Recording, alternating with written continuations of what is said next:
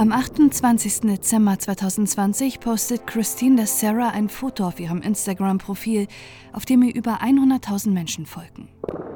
Es zeigt sie mit Maske und Vollschutz, wie sie im Eingang eines Flugzeugs steht. So wie für viele andere Menschen war 2020 auch für die Flugbegleiterin ein anstrengendes und kräftezehrendes Jahr voller Veränderungen.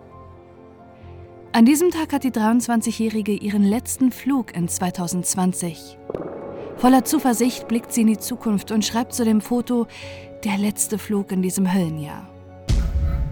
Mittlerweile hat der Post fast 120.000 Likes und 13.000 Kommentare. Doch niemand wünscht Christine ein frohes neues Jahr. Sie fordern Gerechtigkeit.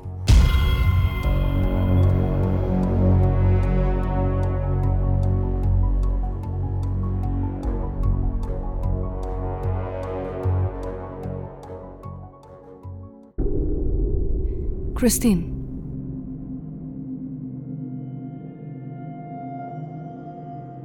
Christine Angelica Faber da Serra wächst als zweitälteste von vier Geschwistern in General Santos, der südlichsten Stadt der Philippinen, an der Südküste der Insel Mindanao auf. Schon früh fällt Christine mit ihrem Ehrgeiz und ihrem Talent für Fotografie und darstellende Künste auf. Nach ihrem Schulabschluss beginnt sie deshalb an der University of Philippines Mindanao in Davao City ihr Studium in Medienkunst und Kommunikation. Neben Kunst ist Christines große Leidenschaft das Tanzen und Modeln. An der Universität ist sie Mitglied im Tanzteam. Außerdem modelt sie für die Modenschauen der Modedesign-Studierenden und macht bei Schönheitswettbewerben mit. 2017 schließt Christine Sarah mit Bestnoten ihr Bachelorstudium ab. Doch eigentlich will die 21-Jährige noch etwas erleben, bevor das Arbeitsleben beginnt oder sie ihren Master macht.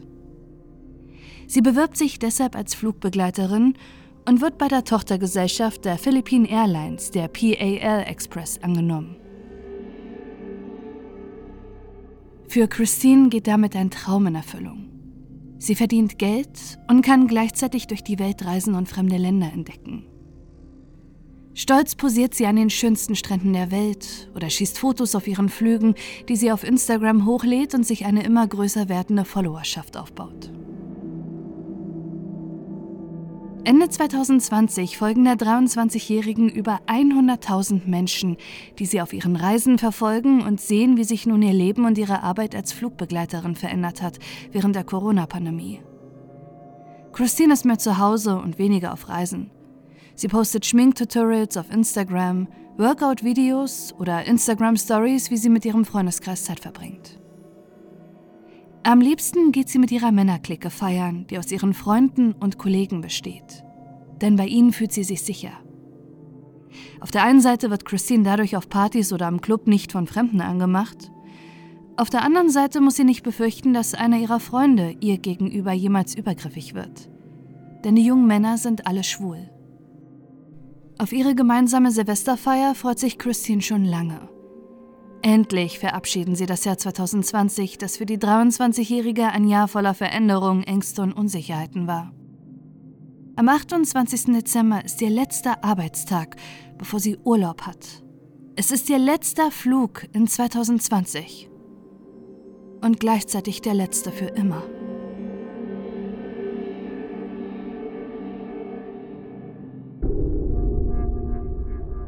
Die Silvesternacht. Die Silvesternacht will Christine mit ihren Freunden im City Garden Grand Hotel in Makati feiern. Einem Hotel mit Rooftop-Bar, wo sie oft hingehen. Die Gruppe hat sich dafür im Hotel zwei Zimmer gebucht. Die 2209, die Christine und ihre engen Freunde gemietet haben, und die 2207, das Bekannte ihrer Freunde haben. Doch wirklich streng ist die Aufteilung der Zimmer nicht. Viel Schlaf werden sie in der Nacht nicht bekommen und sie wollen die Zimmer vielmehr zum Fertigmachen und Vortrinken nutzen. Über den Tag verteilt checkt der Freundeskreis ein. Unter anderem Rommel Galido, Ray Ingles, Louis de Lima, Jean-Paul Halili, Clark Rapinan, Marc Anthony Rosales, Gregorio Angelo Rafael de Guzman, Jean Pascual de la Serna und Valentino Rosales. Insgesamt werden es an diesem Abend elf Männer und Christine sein. Am späten Abend brechen sie auf zur Bar des Hotels auf dem Dach. Die Stimmung ist ausgelassen, sie feiern, tanzen, haben Spaß, der Alkohol fließt. Und im Laufe des Abends gesellen sich immer mehr Männer zur Gruppe, mit denen Christine nicht befreundet ist, aber die Freunde von ihren Freunden sind. Um kurz nach Mitternacht ruft Christine ihre Mutter Sharon an, um ihr alles Gute für das neue Jahr zu wünschen. Sharon weiß zu diesem Zeitpunkt noch nicht, dass es ein neues Jahr voller Schmerz, Trauer und Verzweiflung werden wird. Und ein Jahr ohne ihre geliebte Tochter Christine. Über den Abend verteilt nimmt die Überwachungskamera aus dem Flur des 22. Stocks das Treiben auf. Immer wieder geht die Gruppe zurück zu ihrem Zimmer, um kurze Zeit später erneut zur Party auf dem Dach zurückzukehren. Auch Christine wird mehrmals aufgenommen. Unter anderem, wie sie Valentino Rosales innig küsst, obwohl dieser später immer wieder betonen wird, dass er schwul ist und dass ihn die verhängnisvolle Silvesternacht unfreiwillig vor seiner Familie geoutet hat. Zwischen 3.15 Uhr und 5.05 Uhr gehen Christine und die Gruppe mehrmals von der Rooftop-Bar zu ihrem Hotelzimmer und wieder zurück. Mit fortschreitender Zeit wird Christine sichtlich betrunkener. Bis um 6.23 Uhr in der Früh die 23-Jährige von Jean Pasquale aus Raum 2209 in das Zimmer 2207 getragen werden muss. Laut seiner Aussage sei Christine allerdings nur betrunken gewesen und hätte sich bereits übergeben müssen. Wäre zu diesem Zeitpunkt bereits etwas im angrenzenden Hotelzimmer passiert, ist er sich sicher, hätte Christine ihm das trotz ihres Zustands gesagt. Kurz danach schießt er ein Foto von Christine im Bad des Zimmers 2207. Sie sitzt vor der Toilette und muss sich scheinbar übergeben. Einige Stunden später, gegen 10 Uhr, geht Rommel ins Bad, um nach Christine zu schauen, die immer noch nicht rausgekommen ist. Er findet sie scheinbar schlafend in der Badewanne, weshalb er ihr Decken und Kissen in die Wanne legt. Zwei Stunden später, gegen 12 Uhr, geht Rommel erneut ins Bad. Christine liegt immer noch in der Badewanne, doch sie ist bereits blau angelaufen und atmet nicht mehr.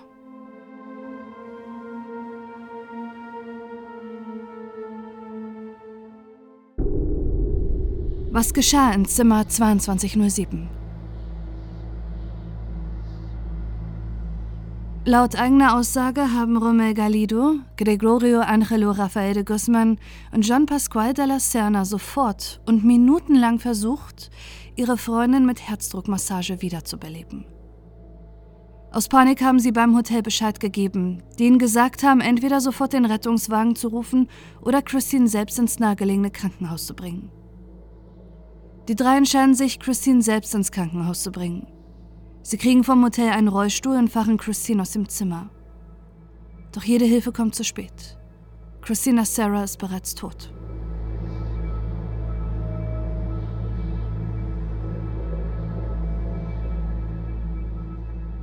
Noch während das Krankenhaus sowie das City Garden Grand Hotel die Polizei entscheiden, um den Tod von Christine zu untersuchen, checken hingegen Christines Freunde, die nicht im Krankenhaus anwesend sind, bereits aus dem Hotel aus so als wäre nichts gewesen.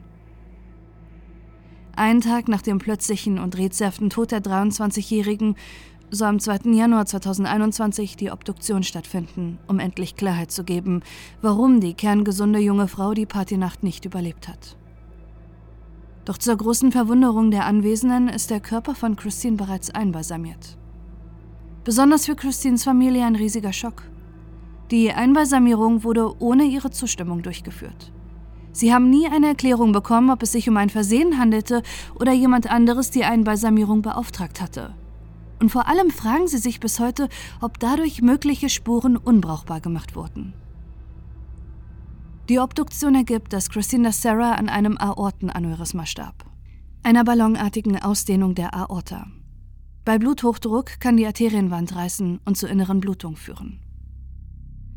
Außerdem weist Christines Körper zahlreiche Prellungen und Schürfwunden auf.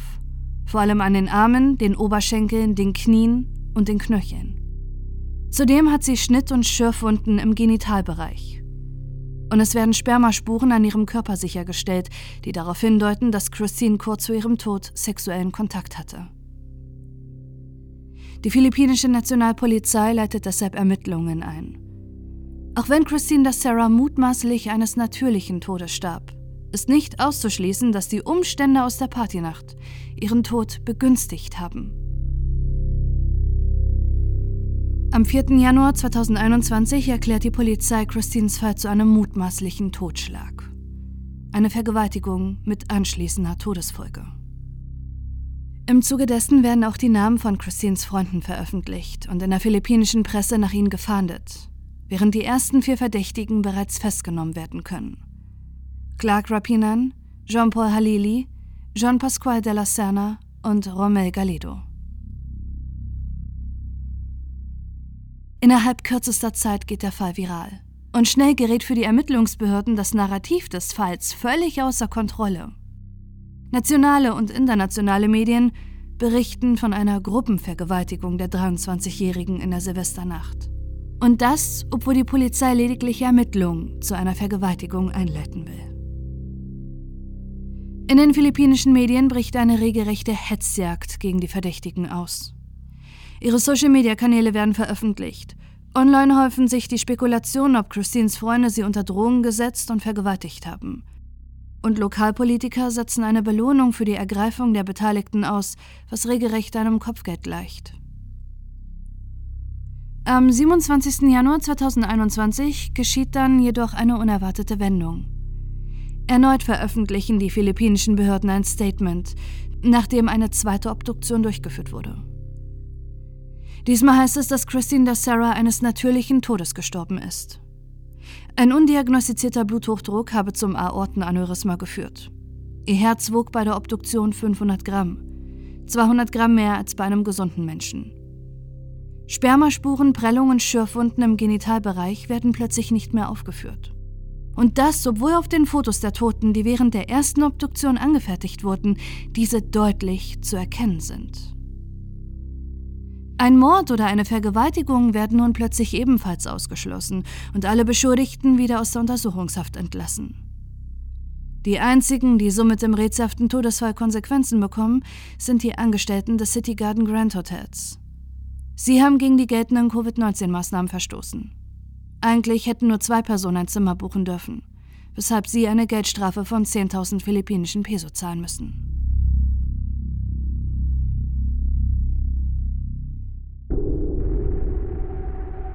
Keine Gerechtigkeit. Christines Familie, allen voran ihre Mutter Sharon, zweifeln an der neuen Version der Polizei und Staatsanwaltschaft. Vor allem, weil die Staatsanwaltschaft in ihrem Statement schreibt, dass die vorliegenden Beweise nicht ausreichen, um die Beschuldigten anzuklagen. Auf Social Media trendet der Hashtag Justice for Christine Sarah. Tausende Menschen fordern eine Wiederaufnahme des Falls und eine Aufarbeitung der lückenhaften Ermittlungsarbeit der Behörden. Aber auch die Hashtags Stop Victim Blaming und Protect Drunk Girls trennten auf Twitter. Denn immer wieder versuchen Leute auf Social Media Christine, dem Opfer, die Schuld an ihrem Tod zu geben.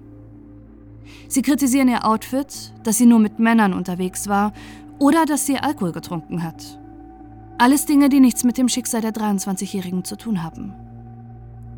Die Freunde von Christine, die in der rätselhaften Silvesternacht anwesend waren, reichen hingegen Klagen wegen Verleumdung und Beleidigung ein.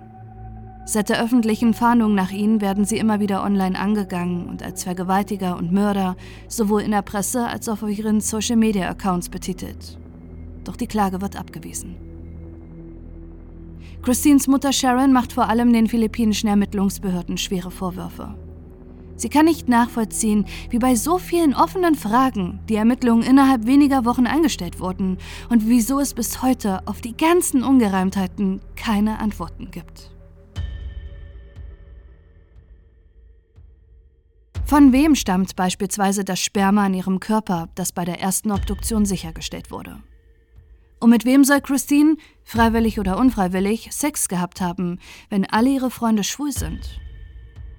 Wer waren die anderen Männer, die die Gruppe während der Silvesterparty in der Rooftop-Bar kennengelernt hat, so wie es Christines Freunde angegeben haben? Romel Galido sagt in seiner Befragung erst aus, dass der gemeinsame Freund Mark Christine etwas ins Getränk getan hätte. Später zieht er seine Aussage wieder zurück. Angeblich hätte die Polizei ihn psychisch gefoltert, damit er aussagt, dass die Gruppe Drogen genommen hätte.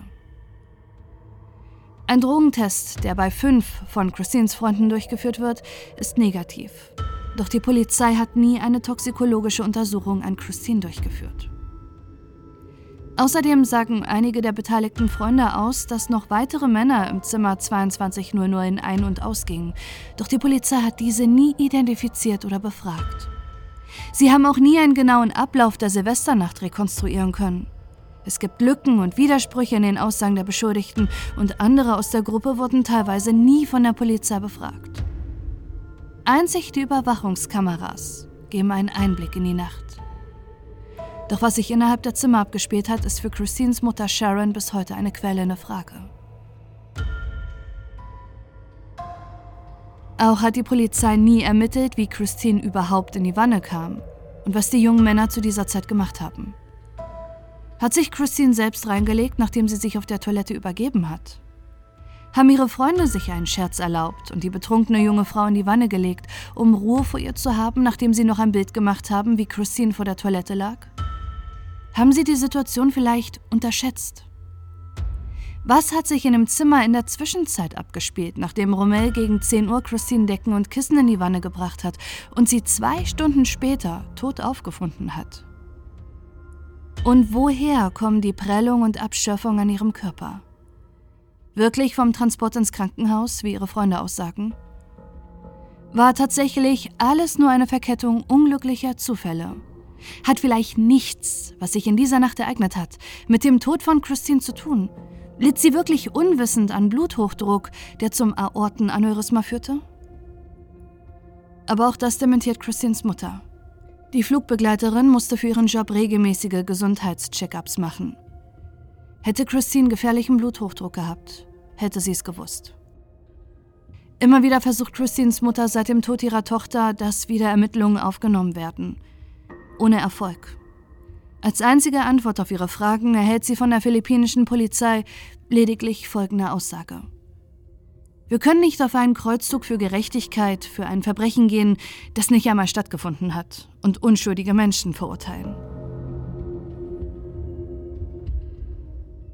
Sharon gibt zahlreiche Interviews, damit Christines rätselhafter Tod nicht in Vergessenheit gerät und präsentiert dabei der Presse immer wieder die Bilder ihrer toten Tochter. Darauf sind deutlich die Blutergüsse, Schnitte und Schürfwunden an ihrem ganzen Körper zu sehen, die Zweifel säen, wie solche Verletzungen durch den Transport ins Krankenhaus zustande gekommen sein sollen. Sie ist bis heute davon überzeugt, dass ein Verbrechen vorliegt und kämpft seit zwei Jahren einen scheinbar ausweglosen und schmerzhaften Kampf um Gerechtigkeit für ihre Tochter.